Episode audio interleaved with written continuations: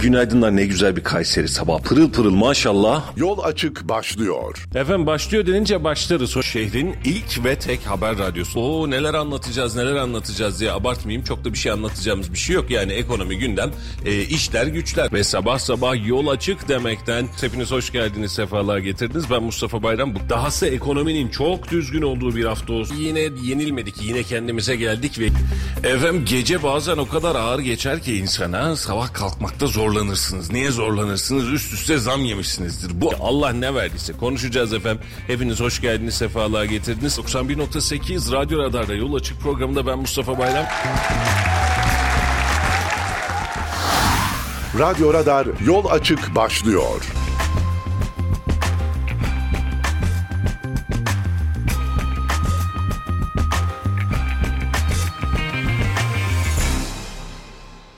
Efendim hayırlı sabahlar, günaydınlar. Hepinize merhabalar diliyoruz. Radyo Radar'da 91.8'de Kayseri Radar'da sizlerle beraberiz ve bugün sabah yayınımızda da yaklaşık bir saat boyunca sizlerle beraber günü gündemi memleketi değerlendireceğiz ama bugün önemli bir konukla bunun için de görüntülü açtığımız bir yayında sizlerle birlikte olacağız. Kazım Yücel efendim artık e, önceki dönemde İyi Parti Grup Başkan Büyükşehir Belediyesi Meclisi e, Grup Başkan Vekili diyorduk. Efendim e, geçtiğimiz e, seçim öncesi döneme kadar İyi Parti Milletvekili adayı diyorduk. Şu an itibariyle Kazım Yücel diyoruz o da yetiyor zannedersem değil mi? Bence de yeterli. Ben Kayseri'nin bir işi insanıyım. Ee, Bir önceki dönemde Milliyetçi Hareket Partisi'nde, son dönemde İyi Parti'de Kayseri'ye hizmet ettim. En azından hafızalarda grup başkanı, belediye meclis üyesi diye kalabilmek dahi yeterli. Bundan sonra da iş insanıyız. İş insanı olarak devam edeceğiz bakalım. Efendim Kazım Yücel'le çok merak edilenleri konuşacağız. Uzun zamandır Kazım Bey e, gerek milletvekilliği efendim link attım size. Gerek milletvekilliği bandında gerekse süreçte siyasette e, ki geçtiğimiz belki de 5 yılın muhalefet bandındaki en önemli ismi olarak ortaya çıkmıştınız aslına bakacak olursanız. E, hal böyle olunca da biz sizi milletvekilliği sıralarında çok çok daha farklı yerlerde beklemiştik ama e, İyi Parti'nin sonradan sonraya çıkan bir temayül yoklaması hadisesi bizi hadi canım ne oluyor filan dedirtti. E, seçim döneminde aslında biz özellikle Kazım Bey'le bunları konuştuk. Bir konuşsak mı bunlar dedik. Dedi ki seçim sürecine çok da fazla zarar vermeyelim. Seçim sürecinin de ruhunu bozmayalım. Partimiz böyle uygun görmüş ama seçimden sonra bakarız dedi. E, artık seçimden sonra olduğuna göre de şu kurtlarımızı bir dökelim rahat rahat edelim. Biz Kazım Yücel'i çok önemli yerlerde bekliyorduk. Dursun Bey e, bu şehrin milletvekili, Kayseri milletvekili. Evet Dursun Bey'in nerede olacağını, nasıl olacağını iyi kötü biliyorduk ama e, sizle alakalı da biz e, farklı bir beklenti içerisindeydik. Yani e, ikinci sıra en kötümser ihtimalle görecek bile bekliyorduk. İyi Parti ile alakalı farklı beklentiler vardı. E, dengeleri değiştirir mi acaba diyorduk ve bunların her birisi bir anda e, puf oldu gitti. Niye böyle oldu?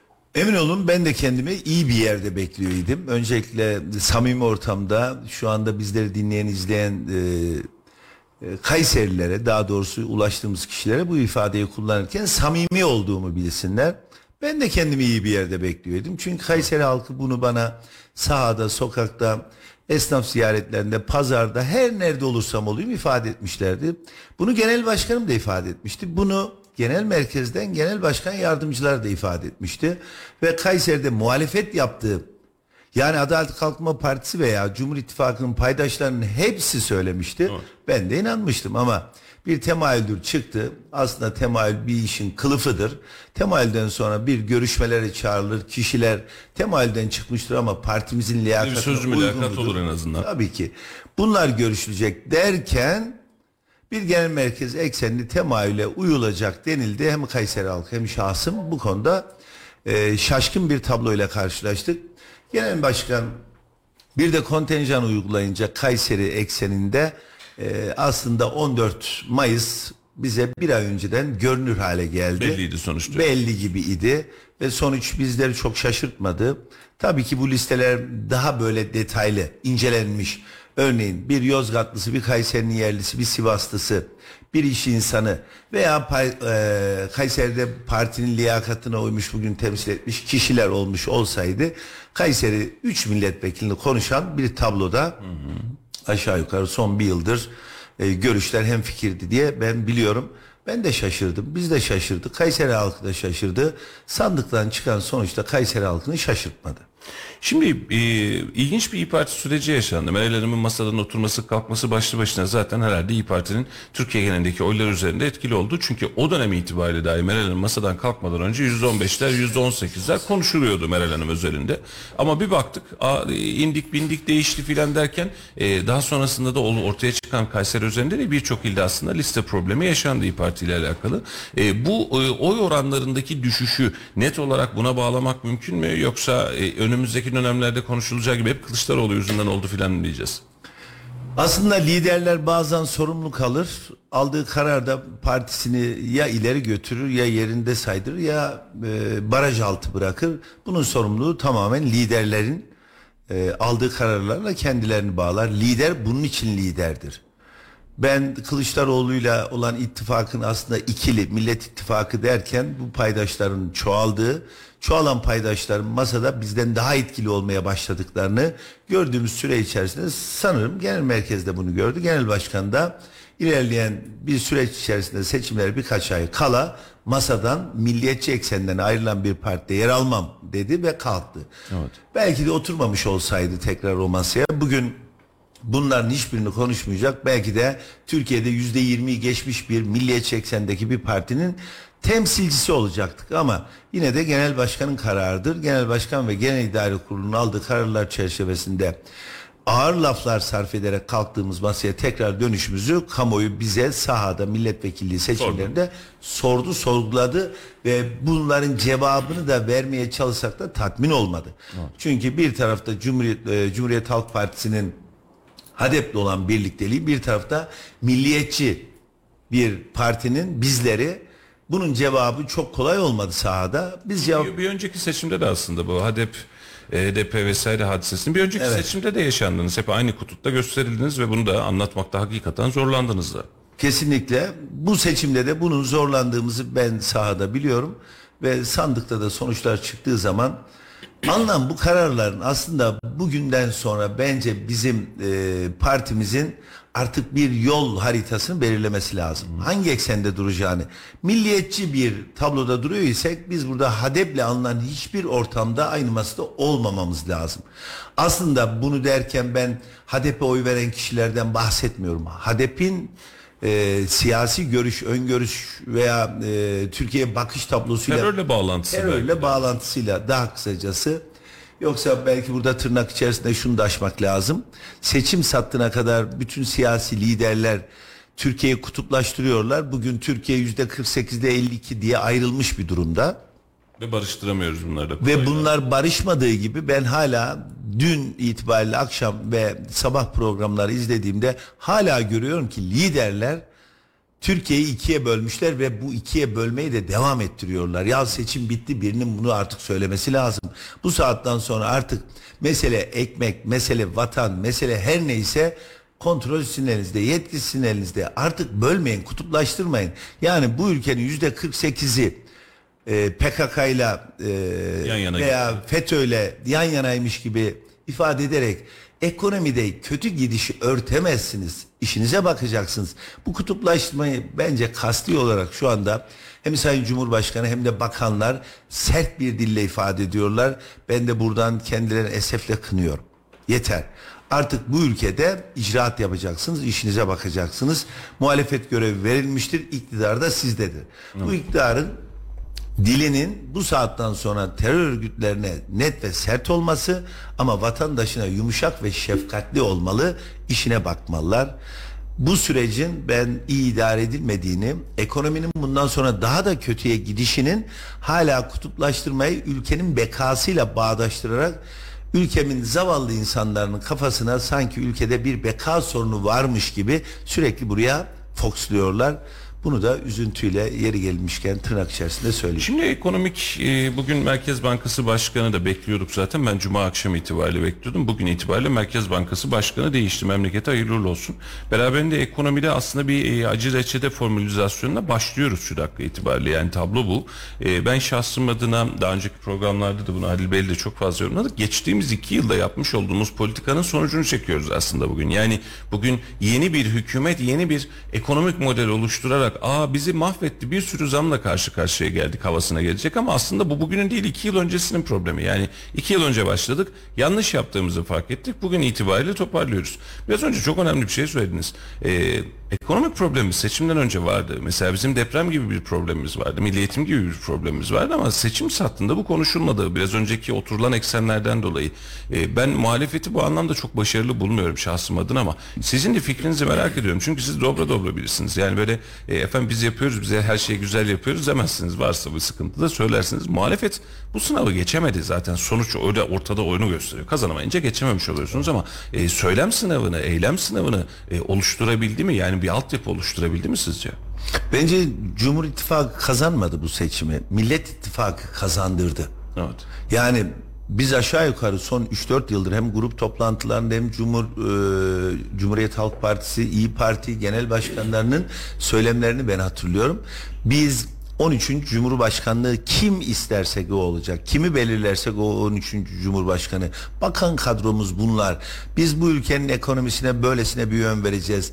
Bu koltukta biz oturacağız söylemleri vatandaşta öyle bir kabuk buldu, öyle bir gerçek taban buldu ki vatandaş artık kim açıklanırsa Cumhurbaşkanımız bu olacak dendi. Burada tabii genel başkanımızı bir noktada ayrı tutuyorum. Çünkü Sayın Kılıçdaroğlu ile olmayacağını söyledi. O altılmasından da kalktı.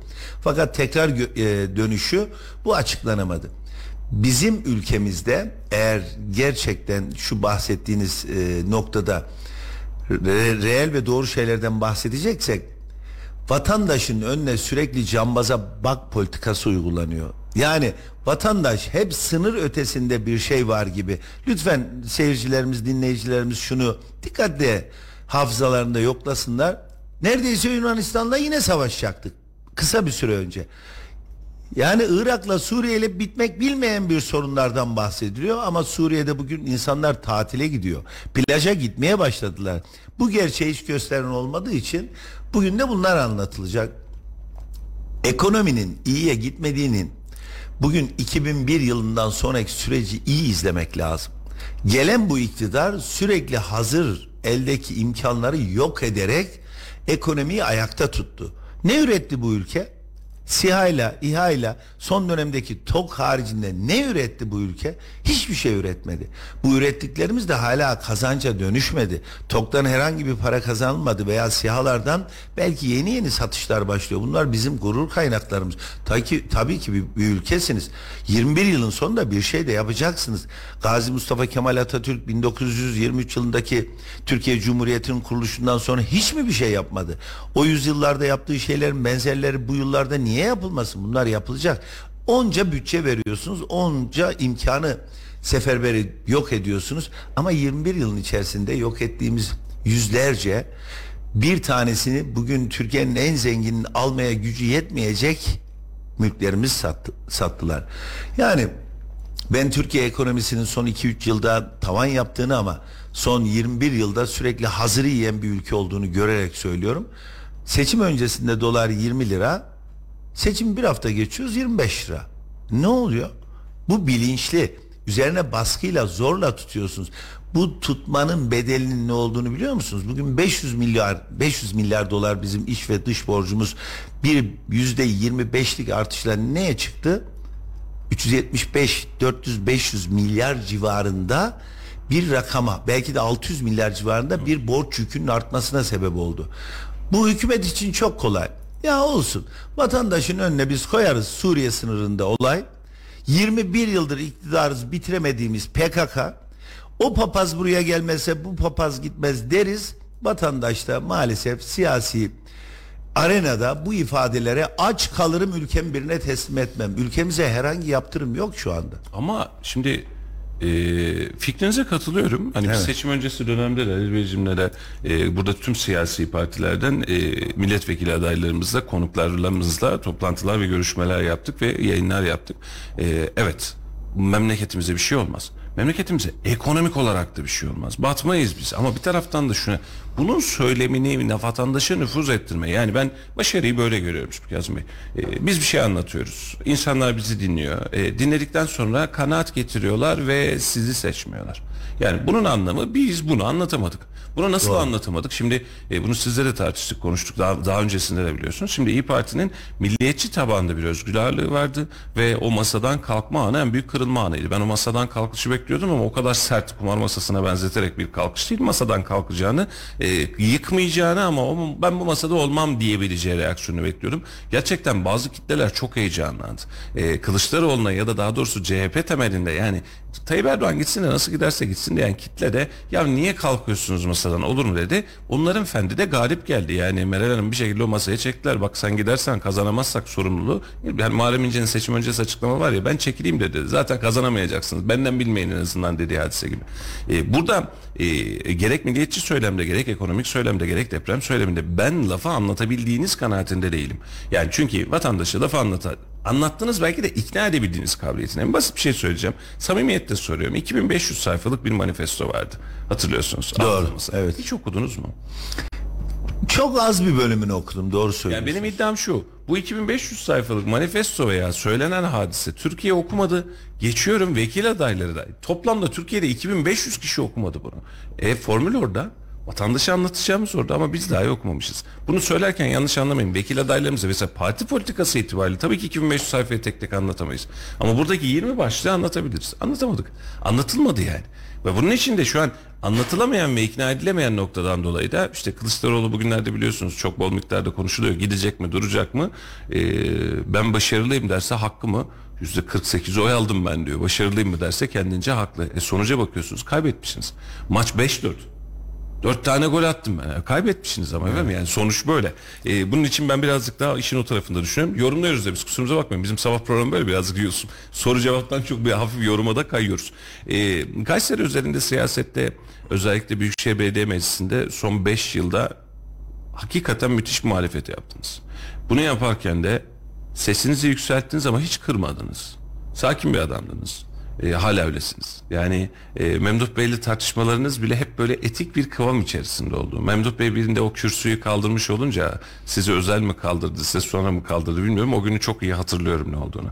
E, bu e, tatlı sert muhalefet sizi belki de iktidar kanadı dahil MHP'den, CHP'den, İYİ Parti'den herkes tarafından bilinen ve sevilen bir insan yaptı. E, şimdi böyle bir süreçte özellikle seçim süreci önce bunu sormak istiyorum. Seçim süreci, adaylığınızın açıklanma süreci e, diğer partilerin e, aksiyonu, reaksiyonu size ne oldu? Çünkü birebir de hepsiyle görüşüyorsunuz zaten. Ne dediler? Kazım Bey hayırlı olsun dediler. Öncelikle e, partim yani Kayseri ve muhalefet partilerinin hayretleriyle ben telefonlarını cevapladım. Muhalefetin hepsi beni çok iyi bir yerde, milletvekili seçilebilecek yerde beklediğini ima etti, ifade etti. Ee, kendi partim içerisinden de yerimin doğru olmadığı, bu anlamda kırılmaların olduğu, kırgınlığın olduğu ifade edildi. Ee, tabii şahsım da bunu başta söyledim yayının başında. Konumda bu değil aslında dönüp aynı şeyi tekrar tekrar kamuoyuna aktarmak istemiyorum. Çünkü sayfa kapanmış artık önümüze bakıyoruz. Ben tek üzüntüm şu Kayseri halkına hizmet etmekten mahrum kaldım. Kayseri halkına hizmet etmek benim bir aşkım. Ben Kayseri'de doğdum, büyüdüm, okudum, ekmeğini yedim. Bu şehrin nefesini alıyorum. Bu şehre bir borcum var. 50'sinden sonra bunu hayatta olursam ödeyeceğim demiştim. Kısmen mesuliyetliklerinde takdir ettiğiniz en azından muhalefetin dahi kabul edebileceği ifadelerle kamuoyunda yer almışım ve genel merkezin en son tabloda Türkiye'yi iyi analiz etmemesiyle ilgili Türkiye'nin birçok noktasında aynı hatayı yaptık. Evet. Yani bizim partimiz Milliyetçi Hareket Partisi, Cumhuriyet Halk Partisi değil. Bizim partimizin oy oranı sabit değil. Bizim partimiz daha yeni bir parti. Toplumda bu partiyi, bu partiyi ifade eden kişilerle anılan arkadaşların bu tabloda olmaları aslında bugün bizim milletvekili sayımızı belki de Türkiye Büyük Millet Meclisi'nde HADEP'in önünde bir yerde konuşlandırabilirdi. 60'ın üzerine çıkan bir tablo bugün Cumhur İttifakı'nı da meclis çoğunluğundan aşağı düşürmüş olurdu. Aslında buradaki kırgınlıklarımız bunlarla örtüşüyor ve şehrimize de hizmet edemeyeceğiz bu anlamda. Ama ben kendi adıma fahri bir milletvekilliği ünvanını kendi kendime verdim. Bu şehre sözüm var. Bu şehrin sorunlarını yine ben sizler vasıtasıyla gündeme getireceğim. Vatandaşın bir problemi varsa mutlaka bunu ben ete kemiğe büründüreceğim. Bu şehre hizmet etmek için de devam edeceğim. Ama muhalefetin bu ara bana değer vermesi tabii ki hoşuma gidiyor. Çünkü benim söylemlerim muhalefet her zaman ciddiye alıyor. Ne onları aşağıladım, ne onlara hakaret ettim, ne onlara Muhalefet deyince yanlış anlaşılmasın Evet. efendim. İktidar ciddiye alıyor diyelim. Muhalefet sizin taraf oluyor. yani iktidar bizim muhalefeti Evet, doğru. ciddiye alıyor anla. Bu anlamda ben de söyledim. Yani muhalefet olarak bizi ciddiye aldılar bugüne kadar demek istedim. Ee, yine de bir sürçülisan ettiysem affolsun. Sağ olun. Demek? Ve bunun da özelliği ve bugünkü itibarı şu. Gerçekten ben hakaret etmiş olsaydım, kırmış olsaydım, lüzumsuz konuşmuş olsaydım, kamuoyu şunu söylüyor. Ya bu adam boş konuşuyor, anlamsız ifade ediyor. Basın diyordu ki gerek yok kardeşim bu adamı duymaya. Söylediğinin bir itibarı yok diyor. Anlamı yok. Anlamı yok diyordu. Ama ne mutlu ki ben bugün sizin karşınızdayım ve hiçbir siyasi rütbem olmamasına rağmen bir değer veriyorsunuz ve Kayseri kamuoyu da beni bu anlamda dinliyor. Bu bana ayrı bir misyon yüklüyor. Bugün partim belki beni bu anlamda bir görevlendirmemiş olabilir. Her ne kadar 5. sıra milletvekili adayı olsam da seçilmeyecek bir yerde olduğumu Sağır Sultan biliyordu. Genel merkezde biliyordu. Şahsım da bildiği için modumuz düşüyordu. Yine de sahadaydık. ifade ettik. Ama Kayseri'nin en az 2-3 bin milletvekilinin gitmesi gelecekte yerel yönetimlerin değişmesinin önünü açacaktı. Bundan mahrum kaldık. Bununla ilgili ben genel merkezin bir çek edeceğini düşünüyorum. Eğer hala aynı ısrarda devam ederse Türkiye genelinde sadece biz Kayseri konuşuyoruz ama Türkiye'nin birçok nok- noktasında kırgın arkadaşlarımız, Benzer küskün arkadaşlarımız var. Onca milletvekili listelerde yer almadı. Takdir genel başkan. Onca benim tarzımda arkadaşımız listelerde yer almadı. Genel başkanımızın takdiri. Ama genel başkan takdirinde kamuoyu sandıkta değerlendiriyor. Bu tablo Türkiye genelindeki İyi Parti ailesini ziyadesiyle rahatsız etmiştir, üzmüştür Ee, ve sonuçta Kayseri'de belki ses olacağız, nefes olacağız, bir garibin derdiyle dertleneceğiz derken Kendi derdimize düştük. evet kamuoyu dedi ki Ee, Buyurun. 2019 31 Mart seçimlerinde İyi Parti İstanbul, Ankara başta olmak üzere birçok şehirde e, aday çıkarmadı. Belediye başkanlığı sürecinde. O dönemde de CHP'li isimler bir, e, şehirler anlamında birçok yerde aldı. E, bir taraftan e, HDP de destek vermişti o yıllarda 2019'da. Hem biz Meral Akşener'den bu Mansur Yavaş ve İmamoğlu üzerinde biz daha fazla bu söylemleri duyduk ama bizim sayemizde kazandınız. Sadece sizin belediye başkanınız değil bizim de belediye başkanımız dendi. HDP benzer söylemlerde bulundu. Aslında her iki tarafta belki şahsi fikrim kendince haklıydı. Geldik bugüne e, tekrar masadan kalkma, masaya tekrar oturma, yine bir İyi Parti, yine bir destekleme. Şimdi artık önümüzde bir yerel seçimler var. Yaklaşık 9-10 ay sonra karşı karşıya kalacağız. Acaba bu e, ittifak modeli yine devam eder mi? Yerel seçimler için söylüyorum. Yoksa e, İyi Parti kendine farklı bir yol çizer mi? Sizin görüşünüz nedir? Halil Bey bu dediğiniz eğer genel seçimler olsa 50-60 milletvekiliniz 150 milletvekiliniz olur iktidar olursunuz tek başınıza yol, yol alırsınız %7'nin üzerindeki her parti bu hakka sahip ama yerel seçimler böyle değil karşınızda bir blok var Cumhur İttifakı e, birleşkesi Türkiye genelinde şu anda ortalama aşağı yukarı bir yüzde 52'lik oy aldığı kabul edilirse bu bloka karşı yerelde seçimde mücadele edip belediye kazanacaksınız. Hangi ilde bu mümkün? Sadece İzmir'de mümkün. İzmir'in dışında tek başınıza Cumhur İttifakı'nın karşısında e, bir iyi parti olarak bir yeri kazanma şansınız görülmüyor. Ya da CHP olarak da. Evet ya da CHP olarak da bu gerçeği kabul etmek lazım ama İyi Parti ilk seçimlerde 2019'da gerçekten büyük bir özveri gösterdi. Bütün büyük şehirlerde Cumhuriyet Halk Partisi'nin adaylarını destekledi. Tablo doğruydu. Sonuçta doğru çıktı. Bugün Türkiye'nin birçok büyük şehrini yani yüzde 65'ini Türk nüfusunun yerelde idare eder bir duruma geldi. Fakat Bugün masadan oturduk kalktık artık bunu saklamıyoruz. Bu bize çok eksi yazan bir tablodan sonra bizim partimizin de çıkarttığı sonuç şu anda yüzde on. Cumhuriyet Halk Partisi'nde yüzde yirmi beş. Bu birleşke birlikte hareket etmezse Cumhuriyet Halk Partisi de İstanbul'u, Ankara'yı, Adana'yı, Mersin'i, Antalya'yı kaybeder. İyi Parti'de hiçbir yere alma ihtimali olmaz. Onun için ben genel merkezin bu anlamda bir pazarlık kozunu kullanarak yani buraları kaybedebilirsiniz o zaman bize bazı büyük şehirleri vermek durumundasınız orada da biz aday çıkaralım.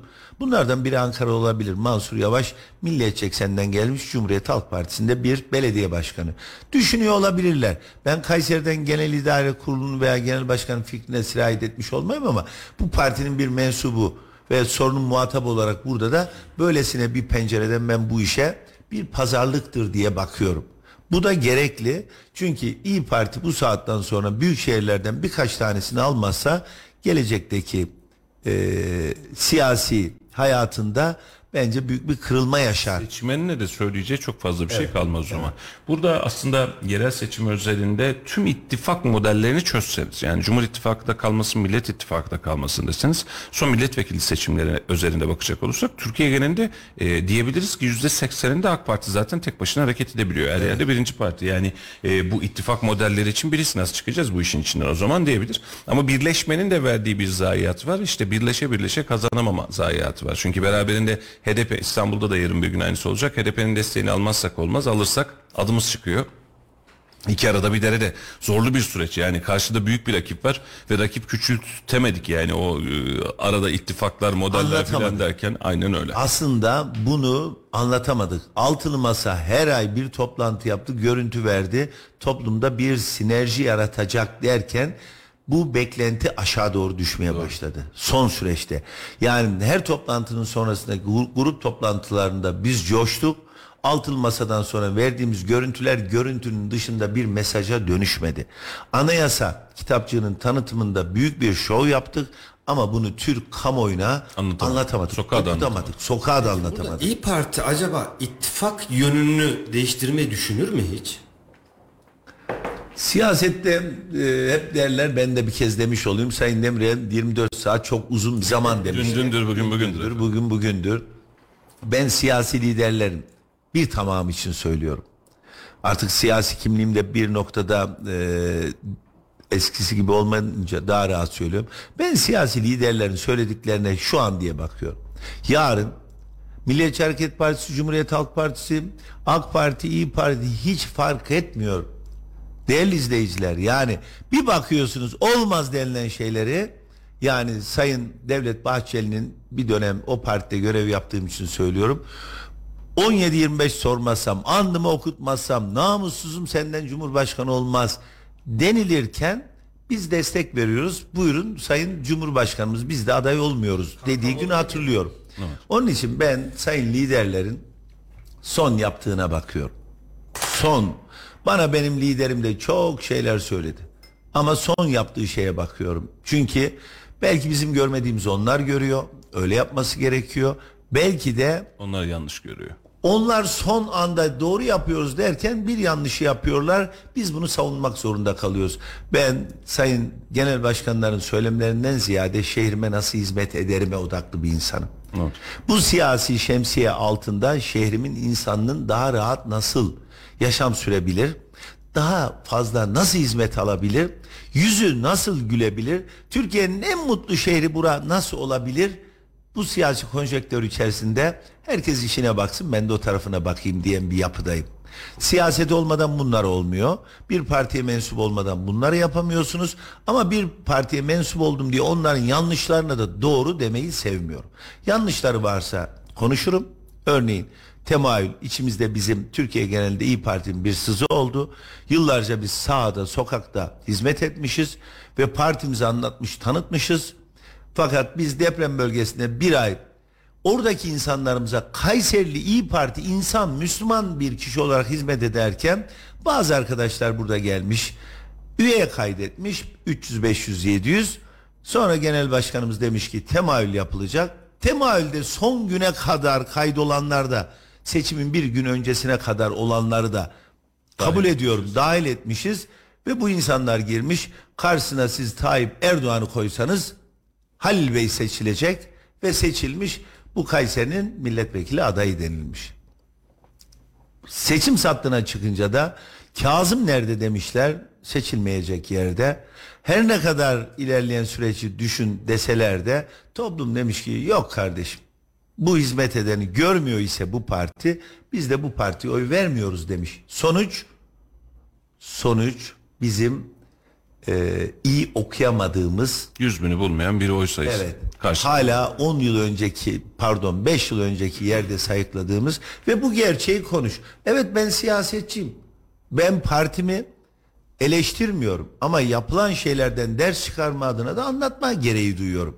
Bugün bu tablo böyle olmasaydı vatandaş şu anda İyi Parti Umut Partisi olarak görüyordu hizmet edene değer verecekti. Şimdi ne diyor? Ya Kazım Bey diyor sizin partide çalışmaya gerek yok kardeşim diyor. Bende bin kişilik diyor akraba var. Ben sizin partiye kaydedeyim. Ben o partiden diyor temayülden İlk çıkarıp en azından. ben diyor evet ilk ona değil ilk sıralarda yer alırım diyor. Sonra da diyor beni seçmezseniz yazmazsanız Bugün aynen bu durum oldu. Bine yakın kişi partimizden istifa etmiş. Bu gerçek İyi Partili değil. Bu istifaları da rahatlıkla söyleyebiliyorum. İyi Parti'den istifa değil bu. İyi Parti'ye adayını desteklemek için üye olmuş arkadaşlar. Bunu genel merkezin görmeme işini hayretle izliyorum. Ama buna genel merkez çatısı altında destek verenler varsa da bunun hesabını vermeleri lazım diyorum. Onun için siyasetçiyim. Doğruları söylerim. Şehrime fayda olacak işte her zaman varım. Bir siyasi partinin şemsiyesi altında olmadan bunlar olmaz. Şu an bulunduğum partide bu hizmetleri yapabilme aşkıyla tutuşan bir insanım. Şehrim nefes alırsa ciğerlerim nefes almış kadar mutlu oluyorum. Bunu da samimiyetle izleyici ve dinleyicilerime ifade etmek Soru gelmiş aslında soruya da cevap vermiş olmuşsunuz. Oldunuz ama e, ben bir ton da e, açacağım. Yerel seçimler öncesi Kayseri için farklı bir parti çatısı altında görev alma ihtimali var mı demiş e, dinleyici. Ben de şöyle diyorum. Şehir için siyasette olacağınızı biraz önce teyit ettiniz de. Evet. Parti değiştirme ihtimali var mı? Çünkü siz e, MHP'den İyi Parti'ye geldiniz. MHP'de de son gün belediye meclis üyeliği ve hatta Kocasinan Belediye Başkanlığı sizin üzerinizden konuşurken parti içerisindeki bazı bazılarının hesaplaşmaları diyelim o süreci biliyoruz. Çizik yediniz yani ve hatta son güne kadar da partide ısrar ettiniz. Sonra belediye başkan adaylığı teklif edilmiş olmasına rağmen İyi Parti'den size siz meclis üyeliği özelinde e, İyi Parti'ye geçiş yaptınız. Şimdi kırgınlıklar var, yanlışlıklar var, doğrular var, soru da var. E, Evet. bu alternatifler kafada olur mu? E, mesele sadece Kayseri'ye hizmet aşkı mı? Beraberinde siyasi atmosfer değişebilir mi? Vatandaşlarımız o kadar haklı ki siyasetçiler farklı farklı partilere hızla geçebiliyorlar. Emin olun ben arabamı 5-10 yıldır değişmiyorum. Oturduğum evde 15 yıldır değişmiyorum. Siyasi görüşüm hiç değişmedi. Milliyetçiyim. Fakat biz değişmiyoruz kardeşim. Parti değişiyor ve siz oraya ayak uydurunca da kimliğinizi bozuyorsunuz. Evet. Aslında bu pencereden bakmıyor vatandaşlarımız. Sadece tepedeki Logoya bak. logoya bakıyor. Ama partinin içi değişmiş. Örneğin ben Milliyetçi Hareket Partisi'ndeyim. Bizim oradaki felsefemiz neydi? Adalet Kalkınma Partisi bu işi yapamıyor. Yapamıyor dediğimiz genel başkanımızın o tarihte söylediği söylemlerin üzerine bizim en son seçimde biz birlikte hareket ediyoruz dedi. Siz ne yaparsınız? Ben mi değiştim parti mi değişti? Parti değişti de benim değiştiğim eleştiriliyor. Evet. Bugün ben bu şehre hizmet edeceğim. Ben belki bazı partilerin ilerleyen süreçte nasıl bir ittifak içerisine girdiğini girebileceğini görmüyorum şu anda. Ama göreceksiniz bu konjöktör eğer Cumhur İttifakı bir aday gösterecek olur ise bu şehirdeki avantajlı. Ama karşısında bir parti, iyi Parti aday çıkarttı, kaybeder. Cumhuriyet Halk Partisi tek başına çıkar, kaybeder. Ama bu bir isim olmalı. İttifaklar Büyük Birlik Partisi, Saadet Partisi, Partisi gibi, Zafer Partisi gibi birleşerek bir aday ekseninde toplanırlarsa Ankara'da olduğu gibi de seçim kazandır. Onun için ben parti değiştireceğim ifadesi değil. Partiler kendisi bir araya gelerek biz bu seçimi nasıl kazanırız demelerini ben bekliyorum. Ya da daha iyi nasıl kazanırız? Daha Kazanacağını iyi- düşünüyorsa Evet. bile daha iyi nasıl Daha iyi kazanırız? nasıl kazanılır? Ve kimseyi kırmadan, Ben bizi izleyenlere buradan yine ifade ediyorum. Ben 9 yıldır bu şehirde muhalefet yaptım Adalet Kalkınma Partisi'ne karşı. Hiçbir gün çaldılar demedim. Kaçırdılar demedim. Hırsız demedim. Suçlamadım. Yapılan hizmetin daha iyisi şu olur diye biz ortaya çıktık. Bak buraya atlıyorsunuz, burayı unutuyorsunuz diye çıktık. Ben bu şehirde bir gün bir göreve geldiğim zaman emin olun iki uç iki uç noktayı birbirine düşman etmek değil, kardeş etmek için gayret edeceğim. Bu şehrin aslında mal varlığı var. Bu şehrin artık eve, arabaya ihtiyacı da yok belki. Birçok insanımızın sosyal yardıma ihtiyacı var. Onları hallettikten sonra bu şehrin kaynaşmaya ihtiyacı var. Akşam sabah birbirine baktığı zaman bir Avrupalı gibi günaydın diye gülmeli. Öyle bir hale geldik ki aile içerisine yukarının siyasi oyunlarını alet ettiler. Birbirimize neredeyse silah çekilecek hale getirdiler. Yani benim yaşımda olanlar çok iyi bilir ki 1975 yıllarında Türkiye ikiye ayrılmıştı sağcı solcu. Evet. Değerli izleyiciler 1999 yılında Milliyetçi Hareket Partisi ile Sosyal Demokrat Ecevit iktidarı ortak kurdu. Kanmayın bu tür ifadelere. Türkiye'yi böldürmeyin. Siyasi o kişilerin ikballeri için birbirinize asla düşmeyin. Çünkü bugün sahada birbiriyle kavga eden HADEP'le AK Parti'nin ben birlikteliğine şahitlik etmiş bir insanım. Bugün Milliyetçi Hareket Partisi'nin Cumhuriyet Halk Partisi ile kavgalı olduğu 75 yılından sonra iktidardan ve ondan sonra ekmelettiğini aday gösterdiğine şahidim. Yani biz siyasi bu kişilerin lütfen maşasına aletli olmayalım. Şehrimize hizmet edecek milletvekillerini, şehrimize hizmet edecek gerçekten kaynaştıracak, kucaklaştıracak belediye başkanlarını seçelim. Hangi belediye başkanını seçtiğinizde iki küskünü barıştırdı bu şehirde? Hangi belediye başkanını seçtiğinizde iki hasım aileyi bir araya getirdi? Hangi belediye başkanını seçtiğinizde bu şehrin meydanlarında günlerce insanların enerjisini boşaltacak bir takım etkinlikler yaptı? Sürekli kin, düşman ve bir HADEP, PKK, FETÖ olgusu üzerinden sanki bunları biz oluşturmuşuz gibi. Ya 21 yıllık sizin iktidarınız ya. FETÖ bile sizin döneminizde güçlendi. Sanki bir taraflar suçluymuş gibi ya İyi Parti'yi ya CHP'yi ya Büyük Birlik Partisi'ni korkmayın. Bugün eğer Milliyetçi Hareket Partisi ayrılsın bu ortaklıktan. Yarın o da bu FETÖ'nün içerisinde, o da bu PKK'ya destekçi diye O da karşı taraf. lanse edilecek kadar güçlendirdiniz Adalet Kalkınma Partisi'ni ve onun Kayseri'deki idarecilerini. Bunların bu tür lütfen istek ve arzularına alet olmayalım. Bu şehre hizmet edelim. Her seçimden sonra Tayyip Bey'in özellikle o balkon konuşmasıyla bağdaştırıcı, yapıştırıcı bir konuşması olur. Geçen seçimlerden de biliyoruz. Sonrasında tutar tutmaz ayrı bir mesele. Bir miktar tutuyor. Ee, bu e, yeni kapı ruhu e, sürecinde de benzeri oldu. Bir toparlayalım. Yani seçim bitti. Tam kavgayı bırakalım hadi bir toparlanalım moduna giriyor. Sonra toplanıyor, toplanmıyor. Siyaset başka bir unsur.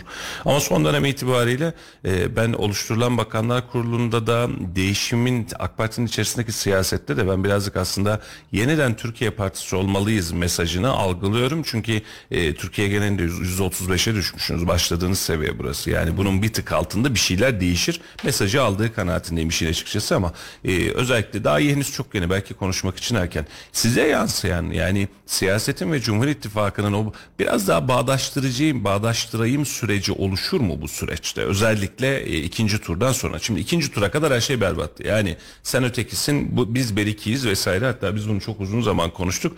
Yani %50'ye %50, %48-52 bunları bizim birleştirmemiz lazım yoksa ülke çekilmez hale gelir diyorduk. E, AK Parti sanki o mottoya girdi, o motivasyona girdi gibi. Bunu siz hissettiniz mi alanda? Ben tam tersini hissettim Mustafa Bey. Ee, hatta özellikle de izliyorum ben kanalları bugünlerde. Ne diyor Sayın Cumhurbaşkanı veya bakanlar ne diyor din- dinliyorum.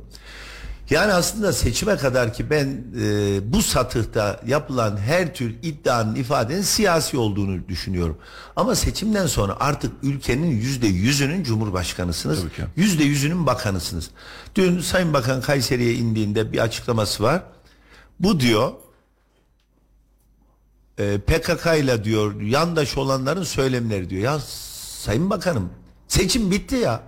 Yani seçim bitti bizim bu saatten sonra bunları birleştireceğiz derken hala niye ayrıştırıyorsunuz? Veya Sayın Cumhurbaşkanı dün toplu açılış yapıyor millet bahçelerinin ve orada şu ifadeyi kullanıyor. Bu İstanbul Havalimanı'na diyor biz millet bahçesi yapalım derken diyor bir partinin diyor e, lideri bunu yurt dışına pazarladı olmazdı diyor. Bir takım e, cenahlara buraya peşkeş çekecek diyor. Hala ayrıştırıyor. Sayın Cumhurbaşkanım seçim bitti. Evet. Yani artık biz bu dilden bir vazgeçmemiz lazım. Ama bu ifade devam ediyor ise Mustafa Bey izleyicilerimiz şunu bilsin ki ekonomik kriz daha da derinleşecek konuyu başka yere çekiyorlar. Cambaza bak politikası hala devam ediyor. Ne zaman bu söylemler dolar 30 oldu, benzin mazot 30 lira oldu veya ekonomi bir seviyeye geldi. Mehmet Şimşek dünyanın İngiliz bankalarından, tefecilerinden parayı bir şekliyle aldı. Türkiye bir dengeye bindi. Borsaya para girişi başladı. Hukuk da bir yere oturdu. Diyelim yabancı yatırımcı da Türkiye'ye gelmeye başladı. Emin olun bu- dil şuna dönüşecek. Türkiye'nin bir tamamı ben Cumhurbaşkanıyım. Çünkü Sayın Cumhurbaşkanı 2001 yılında 2002 yılında seçildiğin ilk akşamı şu açıklamayı yapmıştı. %34.2 gibi bir oy almıştı. Diğer %65'in bize niye oy vermediğini sorgulayacağız. Onlara hizmet edeceğiz, onların da kalbini kazanacağız demişti. Şimdi %52'yi aldı, 48'e vatan haini diyor. Terörist diyor. Bu dil ekonominin iyi gitmeyeceği bu süreçte kullanılacak gibi geliyor bana. Bu da bir bakış açısı. Şimdi önümüzde Mart ayı itibariyle bir yerel seçim var. Yerel seçime kadar sizin şu an işte meclis grup başkan vekili olmak, meclis üyesi olmak gibi görevleriniz yok ama biraz önce de aslında yayın içinde ifade ettiniz sadece netleyip öze öne alayım diye istiyorum. Siyaset ne getirir size, yarın bir gün ne olur bunu gerçekten görmekte hepimiz zorlanıyoruz. Buna muhtemelen siz de zorlanıyorsunuz. Çünkü bir önceki seçim öncesinde milletvekili adayı ol- olduğunuz aday adayıyım dediğiniz süreçte zaten tablo net gibiydi ama tablo öyle olmuyor hakikaten 24 saat çok uzun bir süre. Ne yapacak Kazım Yücel bu süre içerisinde? Yani mesela biz sizden şunu görür müyüz? Daha önce meclis toplantılarında da oluyor. Ya kardeşim Kayseri'ye bunu niye yapmıyoruz? Yine bir meclis üyesi gibi, meclis başkanı, grup başkanı gibi şunu da yapmalıyız. Bunu niye buradan yapmadık? Biz bunları duymaya devam edecek miyiz? Çünkü o meclisteki o eksikliği, genel siyasetteki o eksikliği hissedeceğiz gibi geliyor. Korkuyoruz da bir taraftan. Mustafa Bey ben e, tahmin ediyorum bir, bir buçuk iki aydır o görevi yapmıyorum. Bizim e, Erhan e, Özhan Bey yapıyor, evet. Bey şu anda grup başkanımız çok da kıymetli bir arkadaşımız. E, hatta pazartesi günde e, belediye meclis toplantısının bir yarım saat öncesinde bir devir teslim yapalım abi. E, çünkü hakkın geçti. Biz seni burada görmek istiyoruz tekrar dedi. Bir ziyaretlerine gideceğim orada bir devir teslim yapacağız kendisine. Emin olun benim telefonlarıma sosyal medyama gelen şikayet yapılmayanlar, ihtiyaçlar, dertler olan insanlar bunları ben eski kimliğimle belediye meclislerinde veya sokakta veya sizlerin aracılığıyla kamuoyuyla paylaşıyordum. Hatta özelde belediye başkanlarımıza iletiyordum. Gerçekten basına düşünce bizleri mahcup edecek utanç verecek şeyleri bizzatihi arıyordum. Sayın valimizi arıyordum. Emniyet müdürümüzü arıyorum. Çözüyoruz. Veya çözmeye gayret ediyoruz. Kasti yaparlarsa da ayanmayan çıkıyoruz. Kürsüden söylüyoruz. Şimdi yine gelen bu bilgileri ben ya arkadaşlarımla paylaşırım ya ben sizlerle paylaşırım ya kamuoyuyla paylaşırım. Ama ben bu şehre borcumu ödeyeceğim derken kendi şovumu yapmayacağım. Bir vatandaşın derdini çözeceğim. Yani bir şeker hastasının eğer ilacının buzdolapta beklemesi gerekirken elektriği kesildiyse ya cebimden çıkarıp ödeyeceğim ya onu belediye başkanına söyleyeceğim çözümleyeceğim. Bunu bir vatandaş olarak sizler benim arkamda, Kayseri halkı benim arkamda olduğu müddetçe ben bunu yapmaktan emin ol imtina etmem. Karşı taraf da yapmayacağım direncini gösteremez. Çünkü Kayseri halkının telefonlarla veya sizler şahitliğiyle veya biz milletvekilliğinde sahada gezdiğimizde ben gördüm. Bir Kazım Yücel'i bu şehir sevmiş. Kazım Yücel'i benim anlatmam belki egoist bir şey gibi olacak ama bunu söylemekte fayda var. Mutlaka beni beğenmeyen, sevmeyen karşı taraf siyasi parti arkadaşlar olabilir ama onların derdi olursa da ben onların yanında olurum. Bazen öyle diyorlar. Ben AK Parti'ye oy verdim ama AK Parti benim işimi yapmıyor. Ben onun da işine e, yardımcı olacak gayret çaba içerisinde olurum ve oldum. Ve o insan diyor ki ben AK Partiliyim ama vallahi sana oy vereceğim diyor. Bu boşuna söylemiyor. Yani biz bu 9 yıl içerisinde gerçekten ilmek ilmek bu şehri dokuduk. Kayseri halkı bunu gördü. Bu şehirde eğer bir takım partiler kendi ben PR'ım için söylemiyorum. Doğru adayı koymazlarsa bu şehirde belediye de alamayız. Kayseri iyi okumazlarsa Kayseri'nin gerçekleriyle iyi örtüşmez. Sadece yakınım, amcam, teyzem, partilim bunu ben koyacağım, ısrar ediyorum, inadım derlerse sen Kılıçdaroğlu gibi oluruz Türkiye genelinde. Evet. Umut veririz, kaybeden oluruz. 48 alırız, belki bize göre başarı ama başarısızlıktır. Onun için Kazım Yücel'in bu süreçten sonra sahada veya kamuoyunda görülmesini ben yatsımıyorum. Bu kendime vermiş olduğum bir sözüm. Ben bu şehrin maddi manevi cebimden veya bir başkasının imkanlarıyla insanların ihtiyaçlarını gidermek asli görevim. Kayseri'nin nefes alması benim için önemli bir konu. Kayseri bugünkü idare edilen şahıslar idare edenler tarafından gerçekten çok iyi uyutuluyor. Bu şehir Türkiye'nin bana göre sosyallikte en geri kalmış yerlerinden biri. Özenmiyorum ama Diyarbakır bizden daha popüler, daha böyle sosyal, daha etkin. Özenmiyorum. Samsun bizden daha faal. Ya Trabzon bizden daha mutlu. Antalya bizden daha gelişmiş. Deniz var. Ya Denizli bizden iyi, Bursa bizden iyi, denizi yok buraların örneğin. Kayseri'nin bir bakış açısına ihtiyacı var. Uyuyan belediye başkanlarına değil. Uyutan belediye başkanlarına değil. Uyutan milletvekillerine de değil. Ben bugün seçilen bütün milletvekillerimizi tebrik ediyorum ama içinden birkaç hariç bazıları milletvekili olmasa da olurdu. Bunu da açıklıkla söylüyorum. Bunu zaman gösterecek daha Sadece- ama sizinki bir öngörü. Benimki öngörü. Çünkü ismini söylemeden milletvekili olmuş arkadaşlarımız var. Evet. Yarın niye söylesin? Bir ay olmuş hala açıklama yapmayan milletvekillerimiz var. Bir ay olmuş Kayseri'nin derdi bitti mi? Bunları dile getirmeyen milletvekilleri var. Hatırlar mısınız Mustafa Bey? Bu sizin ifadenizdi. 31 Mart 2019 seçimler bitti. 1 Nisan ben sahadaydım. Hatta dediler ki ya şu Kazım Yücel'e biri söylesin seçim, Seçim dün bitti." bitti. Benim için seçim o gün bitti ama yeni seçim o gün başlamıştı. Halkın sorunu dinleyecek. Hizmet zamanı bu zaten. Ben milletvekili olsaydım şimdi Kapalı Çarşı'da, Erkilet'te, Tavlusu'nda, Talas'ta, Dertli'nin, Dermanlı'nın, Aç'ın, Sefil'in ya Ankara'da da biri yapsın kardeşim. 2-3 gün orada olurum sonra burada bu işimi yaparım. Bunu herhalde bir AK Parti cenahından Şaban Çupuroğlu gerçekleştirecek gibi. O günden bu tarafa her gün bir yere gidiyor işte. Huzur evindeyiz diyor, oradayız diyor, buradayız diyor. Takdir ediyorum. Ee, mazbata töreninden sonra da tam oturduğunuz yerde konuk olarak almıştık.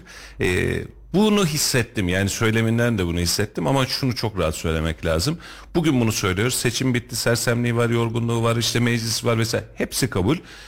Efendim 6 ay sonra da biz buradayız. Bir sene sonra da biz buradayız. Yani e, özellikle o seçilen milletvekili arkadaşlarımızın her birine özellikle tek tek buraya yayına geldiklerinde de söyledik takipçisi olacağız. Çünkü sadece şehre gelmeleri, şehirde boy göstermeleri, havaalanında karşılanmaları değil mesele. Şehrin sorunlarına ne kadar nüfuz ettikleri. Yazın sadece e, düğüne gelenler. ya aynen. Yani düğünden düğüne, cenazeden cenazeye gidenler.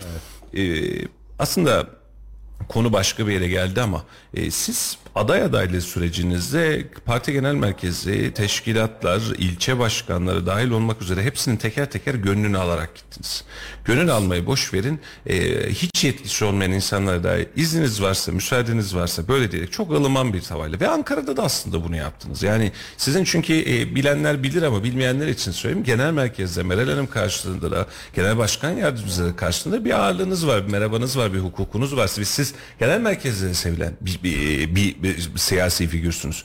E şimdi bu kadar şey yaşandı. Şimdi onlar da size karşı muhtemelen mahcup. Bazen derdinizi de paylaşıyorlardır muhtemelen filan ama e, bir çözüm ışığı İYİ Parti'de görüyor musunuz? Samimiyetle söylüyorum. Ya da bu çözüm ışığının tarihi vakti zamanı var mı? Şahsımda mı genel Hem şahsınızda hem genelle ilgili. Beni güzel özetlediniz. Teşekkür ediyorum. Ben siyaseti nezaketli yapan insanım. Kimseyi kutuplaştırmam, kimseyi düşman hale getirmem. Kendim de bir başkasıyla düşman olmam ama yapılanlar da dostane yüzüm gülerek anlatırım. Evet. Ben bütün genel başkan yardımcılarım, teşkilatlarımın gönlünü alarak, rızalarını alarak ben aday adayı oldum. Fakat gördüm ki aslında böyle yapmamak lazım. Ben buradan şimdi çok rahatlıkla söylüyorum. Çünkü Yani burada bu işi yapanların bir hükmü kıymeti yok. Ben yaptım kardeşim. Yazdım ben bin kişi. Çıktım buradan da ben adayım diyenler daha makbulmüş gibi. Ama bu halkın Onlar da kazanamadı değil. gerçi ama. Onlar da kazanamadı. Bu da halkın sesi değil. Ben bunu da söyleyeyim. Halk da bunu kabul etmez. Halk gönderecek. Benim partimin oy oranı yeni yeni yükselişte. Bunu isimle tamamlayacak. Bunu isimle örtüştürecek ve bugün 43 olan milletvekilini 86 yapabilirdi. Başarılabilirdi bu.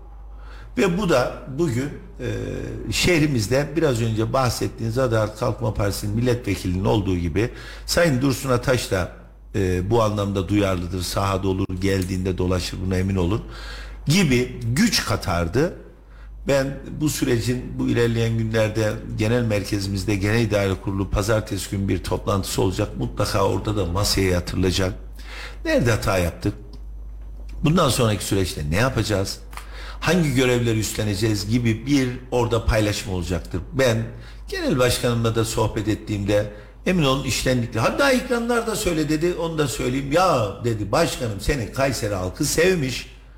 Öyle sevmiş ki dedi seni ben istesem silemem dedi. Kayseri halkı seni takdir etmiş. Bütün araştırmalarda, anketlerde senin isminle karşılaşıyorum dedi. Bana nasıl bir motivasyondu bu biliyor musunuz? O gün Ankara'dan başladım Kayseri'deki insanların dertleriyle ilgilenmeye. Kayseri'ye geldiğimde işimi bıraktım sahalardaydım. Ya bir yıl 365 gün, dört yıl sahalardaydım. İşimi bıraktım. Bunlar bir motivasyon. Bu bir genel başkanın ağzından duyabileceğiniz en güzel şey. Genel başkan yardımcılarının hepsi senin gibi bir iki daha arkadaşımız başka şehirlerde gerçekten böyle sahada olsa ayrı bir gurur olacak, ayrı bir başarı olacak dediklerini biliyorum. Fakat yani bu benim milletvekili yapmaz, bu benim belediye başkanı yapsın diye söylemiyorum. O günün takdiriydi. Ama o günün takdiri kamuoyunun da takdiriydi. Bundan sonraki bu süreçte genel merkez bunları daha fazla dikkate alır, almalı. Almazsa emin olun ben çok rahatlıkla şunu söyleyeyim. Şu an oluşturduğunuz Kazım Yücel siz nezdinde yani Kayseri Radar ve Kayseri basın, Kayseri halkı nezdinde bunu lütfen e, kişiler şahsımla ilgili söylüyor diye söylemesin. Bensiz yapılan işte bu Kayseri'de eksiklik olur. Başarısız olur demiyorum ama eksiklik olur. Yani başarıyı getirir demiyorum ama eksiklik olur. Yani bunu siz oluşturdunuz. Bunu ben de gayretle ortaya getirdim. Bunu genel merkez müsaade etti. Bir şehre hizmet ettik. Demek ki doğrular vardı. İnsanlar bir şey söyledi. Bunu biz Allah aşkına ya şu şehirde bir hizmete dönüştürelim. Ben dünyayı görmüş insanım. Dünyanın birçok ülkesinde iş yapmış kalmış bir insanım. Anlatıldığı gibi değil. Şehirlerin hepsine binlerce kez gittim. Abartmıyorum bakın binlerce kez. Ankara'ya binden fazla gitmişimdir. İstanbul'a binden fazla gitmişimdir. Kalmışımdır. Türkiye'nin bir ucundan bir ucuna gitmediğim yer yok. Ama Kayseri bunların içerisinde orta halli değil, orta hallinin altında seviyede sosyallikte olan bir şehir. Her şeyi bina olarak görmeyelim. Birbirimizi de kandırmayalım. Yine bu şehre hizmet ederken çok katlı binalardan bahsediyoruz. Sayın Cumhurbaşkanım kentsel dönüşüm çok katlı olmayacak diyor. Bugün sabah bir açıklamasını dinliyorum. Bize kimse engel olamayacak diyor. Deprem bölgesinde veya e, buna benzer diyor sel bölgesinde sel yatağında olan ev sahipleri hemen müracaat etsin diyor kentsel dönüşüm. Ya size engel olan yok 21 yıldır sizde. Belediyeler de sizde. Yani bunu sanki bir taraf size engelliyormuş gibi yapamadığınızı böyle niye anlatıyorsunuz? Ülkemiz bu anlamda şehrimiz birbiriyle örtüşmüyor. Sürekli şükredin, şükredin, şükredin. Elhamdülillah Müslümanız şükrediyoruz da neye şükredelim ya? Neye şükredelim? Ben bu billboardlarda sürekli o belediye başkanlarının resmini görmek zorunda mıyım ya? Bu bir helal hak değildir ya. Seçim öncesinde o billboardlar belediyeye ait ya halkın malı ya. Biz kullanınca para veriyoruz. Siz tepe tepe kullanıyorsunuz ya. Milletvekilliğinde yaptınız Allah aşkına ya. Sayın Hulusi Akar'ın resminden başladığınız 10 milletvekilinizin resmini devletin gücü yetmez ya buna. Bir vatandaşın bir partinin gücü yetmez ya. Her tarafa astınız ya. Sonra bize harama el uzatmayın diyorsun. Bunlar da haram kardeşim ya. Helal değil ki benim paramla gözüme soka soka reklam yapıyorsunuz. Cebinden ödedi mi Sayın Hulusi Akar? Parti Diğer- ödemiş efendim. Bunu emin olun görmek istiyorum. Bunu Ee, görmek istiyorum. Bu, bu dosyaya çalışanlar var. Daha ilgincini söyleyeyim size. Ee, ödemeyen e, CHP olmuş diye bir iddia var. Bu da ihaleyi alan firma ile alakalı. Kazandı kazanacak hadisesinde. İlerleyen günlerde evrakları gelirse paylaşacağız onu da. Ee, orada çok ilginç. Ama daha önce bu seçim için özellikle söylüyorum. Daha önceki seçimlerde dediğiniz yüzde yüz böyleydi. Mesela yarın bir gün yerel seçim gelecek. Yine aynı hadise olacak belki. Ama e, bu seçimde ilginç bir şey oldu. Hani e, taraflar da nere kazanacak diye kendince bir kumar oynamışlar. Böyle bir sıkıntı vardı işin içinde. Şimdi e, çok uzun dönem meclis üyeliği yayın da sonuna geliyoruz ama e, Kayseri için ne yapılmalı? Ne yapılmadığı boş verelim. Kayseri için ne yapılmalı? Yani Kazım Yücel yarın biz desek ya Kazım Bey şimdi siz Büyükşehir Belediyesi'nde meclis üyesiydiniz. E, Memduh Bey e, efendim ben müsaade istiyorum dese seçilebilecek belediye başkan adaylarından o meclis üyesinde olduğu için biri de sizdiniz. Yani grubunuz orada e, önde olmuş olsa sizi bile seçilebilirdi. Meclisten çıkıyor çünkü bu. Ama bu şehre ne yapılır? Bu şehre ne yapılmalı? Hani biz trafikle alakalı, yollarla alakalı, süreçle alakalı birçok şey söylüyoruz ama yani en kritik hani hızlı tren ve otoban demeden yani en kritik yapabileceğimiz ne var bu şehre? Neye eksik bu şehrin? Suriyelileri göndereceksiniz. Ben eksikten değil fazlalıktan başlayayım. Eksiğe doğru gideyim. Önce fazlaya atacağız. Suriyelileri davul zurnayla gözlerinden öperek yanaklarından öperek artık Suriye'de millet plaja giderken tatile giderken bu programı yaparken ülkelerine bir kere göndereceğiz. Bunu ben belediye başkanı olsam Sayın Cumhurbaşkanı'na Kayseri halk bundan rahatsız derim.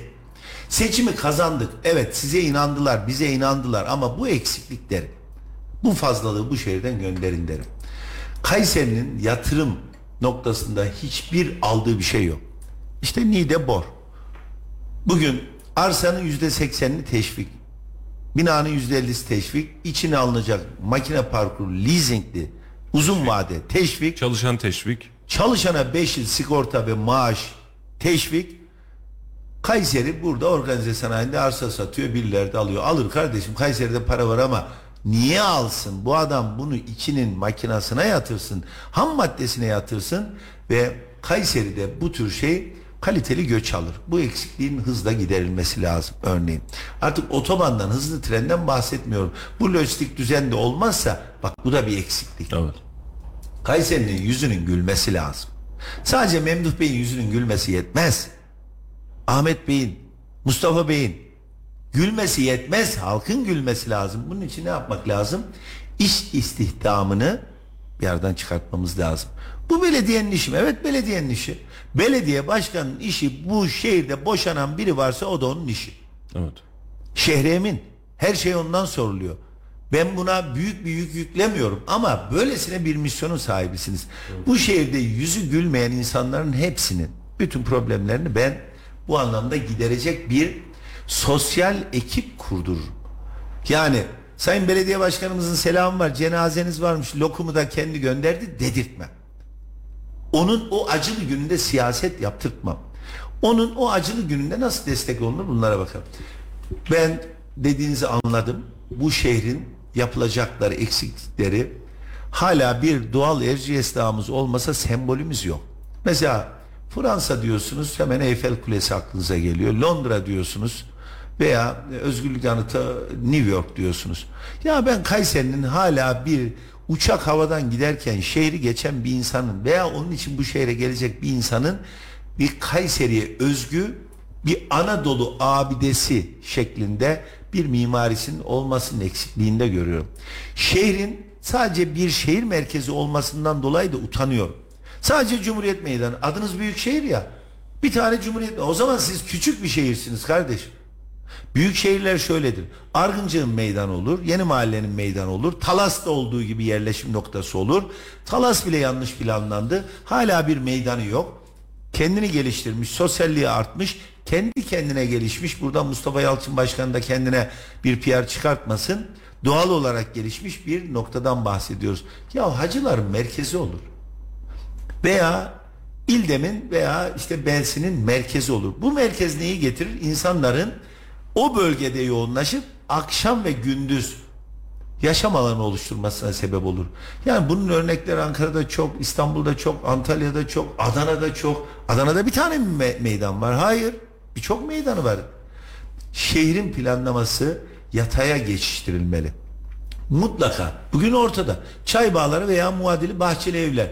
Ya niye bunu biz 500, 600, 700 bin eurolara bir 700 metreyi almak zorunda bırakıyoruz? Hani arsanız boldu. Hani her şeyi biliyordunuz. Üretsenize arsa. Evet. İmarı o şekliyle açsanıza. Yatay bir Ankara'daki Batı kent gibi dış kent gibi bir oluşumlar, triplex, duplex, tek katlı binalara bu şehri geçirsenize. Ne oluyor? 700 metre arsanın üzerine 15 katlı bina başarı tebrik ediyoruz. Değil bu bir başarı değil. Toplum bunu sizden istemiyor. Bakın çay bağlarında 500-700 metrelik arsalar 700 bin euroya çıkmış. Uyan be belediye. Uyan kardeşim. Aç bazı yerleri imara. Hem fiyat düşmüş olsun hem de alan oluşmuş olsun. Bunu ben sizinle saatlerce konuşabilirim. Bu konu değil. Eksiklikler konusunu. Ben bunları orada anlatmadım mı? Ben belediye meclisinde yüzlerine bakarak anlatmadım mı? Ben bu şehrimin bir organik üretim noktası olmasını sizin ilk 5 yıl önce ben misafir ettiğiniz programda anlatmadım mı? 5 yıl içerisinde bir kooperatif kurulup Kayseri'de üretilen ürünler organik olarak arazimiz geniş Türkiye'nin birçok marketlerine satılamaz mıydı? Ev hanımlarımıza buradan bir gelir kapısı oluşmaz mıydı? 10 bin 20 bin gencimize iş kapısı olmaz mıydı? Hem de kendi kendine yeten bir Kayseri olmaz mıydı? Anlatmadım mı Mustafa Bey? 5 yıl önce sizin programda anlattım. 5 yıldır bu belediye böyle bir şeye tevessül etmedi. Bak Tunceli Belediye Başkanı komünist mominist. Yeter ya Türkiye'yi böldünüz. Bana göre de komünist. Ama adam bunu yaptı Ovacık'ta. Küçük Ovacık İzmir'de Ankara'da satış ofisleri açtı. Örnek alın kardeşim ya. Kötüsünü almayın ama iyisini de örnek alın. Canım, İlla her fikrini almak zorunda değilsin. Ya. var ortada. İcraata bak. Bunları ben anlatmadım. Ben saatlerce bu Kayseri'nin eksikliklerini anlatırım. Bu şehirde Halil Bey bir şey söyledi biraz önce. Milletvekilleri zenginlerin düğünleri noktasında yazları geliyor dedi. Vallahi onu da yasaklamam ama çok yakın akrabamın düğününe gitmek kaydıyla. Nerede gariban var ben belediye başkanıysam onun milletvekiliysem gider düğüne onu onurlandırırım. Onu eşine karşı saygın bir hale Buna getiririm. takacaksam ona takar. Takarım ona İhtiyacı var. takarım. Sonum var. Emin ol. Onun da ihtiyacı yoktur ama bu motivasyona bu şehrin ihtiyacı var. Altın da çok fazla arttı yalnız. Kazım Bey. Efendim çok teşekkür ediyoruz. Güzel bir yayındı. Sizde yayınlar böyle hep keyifli geçiyor. Az böyle 3 saat yapsak gider ama şöyle yapalım. Bugün de sizden sözünü almış olalım. Şu e, özellikle bayram dönemi sonrasında İYİ Parti'de taşta oturduktan sonra biz bu yayını tekrar edelim. Bir kez daha bir, bir çünkü e, konuştuğumuz şeylerin ben e, yıllardır mecra olarak sizler üzerinde konuşuruz. E, muhalefeti de en az iktidar kadar konuşturmalıyız ki şehirde dengeler otursun. Yoksa iktidar ben rahatım kimse bir şey demiyor. Hayır. Bunu sadece gazeteci, sadece sokakta muhalefet eleştirecek, siyasetçi eleştirecek. Bak bunu böyle yaparsınız diyecek. Şehir için doğrusuna böyle gideceğiz. Onun için bunları lütfen e, bu off siyaset döneminde sizin için birazcık daha rahat olduğunuz dönemde biraz daha rahat rahat devam ettirelim. E, ama ilerleyen dönemlerde de şehir adına, şehre hizmet adına e, önemli yerlerde olacağınızı, oluşacağınız kanaatindeyim. E, son bir notunuz varsa, son bir söyleyeceğiniz vatandaşlarımıza bir şeyler varsa onlarla da kapatalım izninizle. Ben bizi izleyen, dinleyen bütün e, konuklara şunu söylüyorum. Hiçbir zaman siyasi aktörlerin uç noktadaki ifadelerine, ifadelerine lütfen itibar etmeyin. Gerçekten kitabınızı okuyun, gazetenizi okuyun, farklı kanallar izleyin. Bütün kanallardan aldığınız sonucu beyninizde bir harmanlayın, bir sonuç çıkartın. Yoksa siyasi liderler bir tamamı sadece kendi koltukları için vatandaşı birbirine düşürüyor. Ben bunu görüyorum, ben bunu biliyorum ama ben bunun içerisinden bu şehrime bu vesileyle hizmet etmeye gayret ediyorum. Etmeye de gayret ettim. Bundan sonra da edeceğim.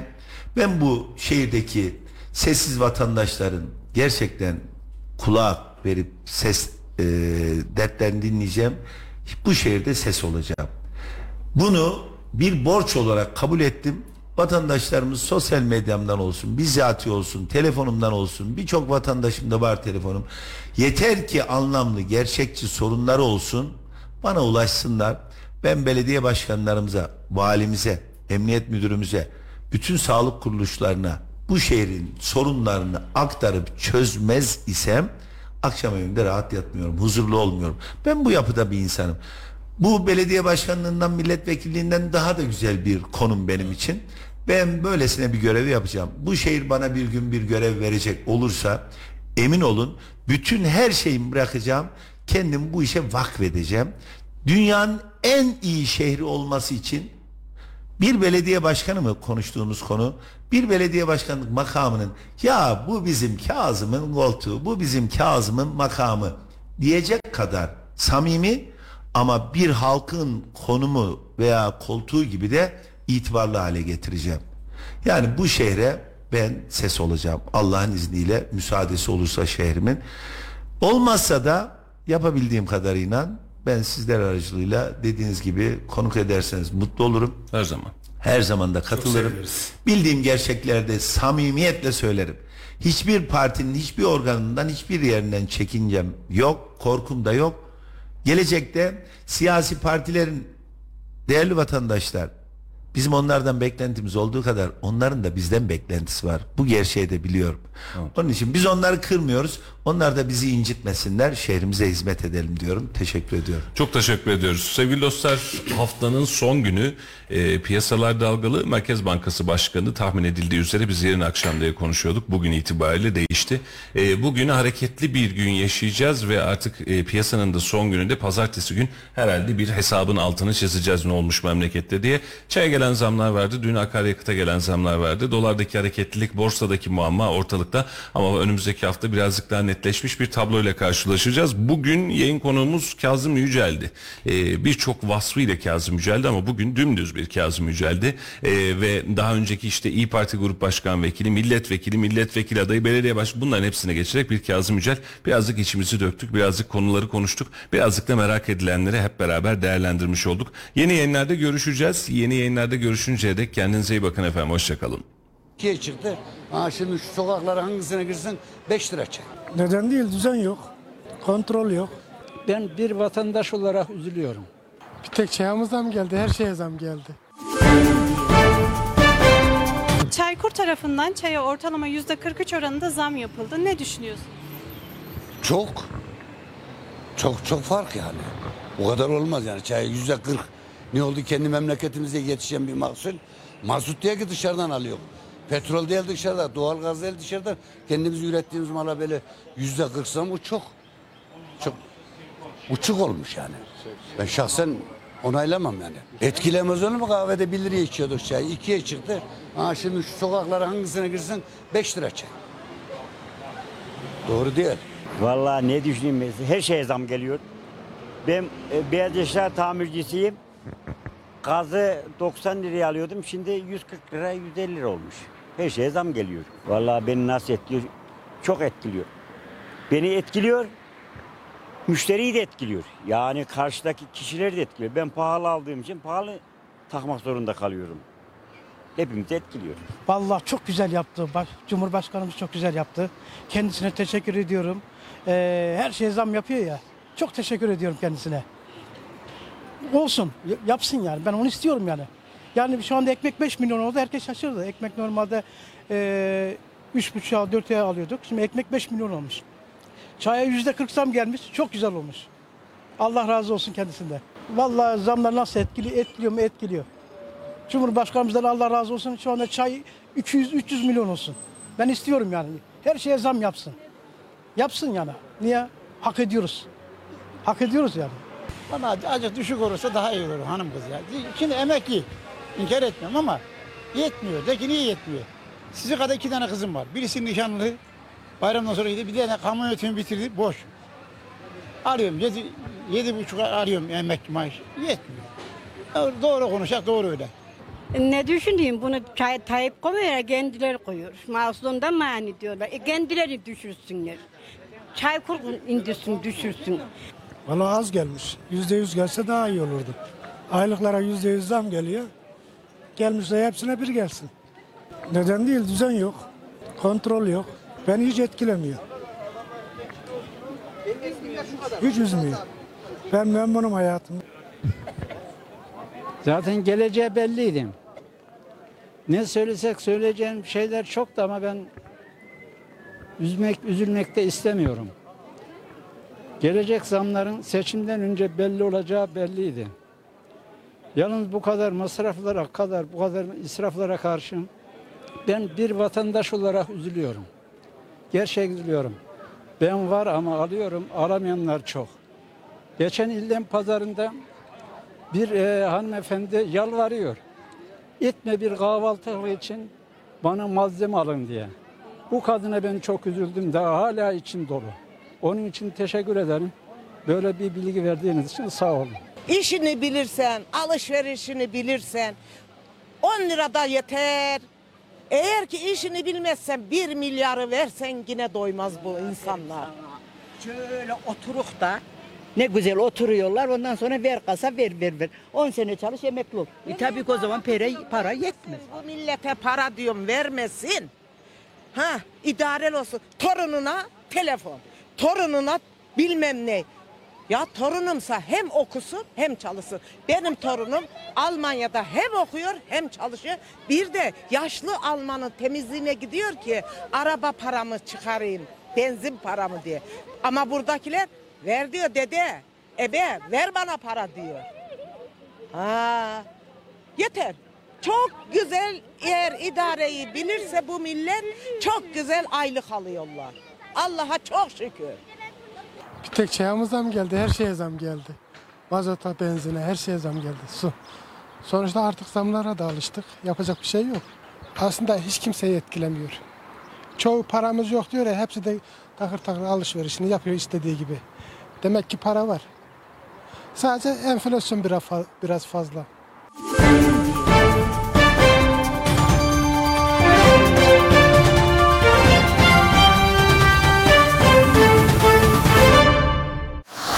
Radyo Radar yol açık sona erdi.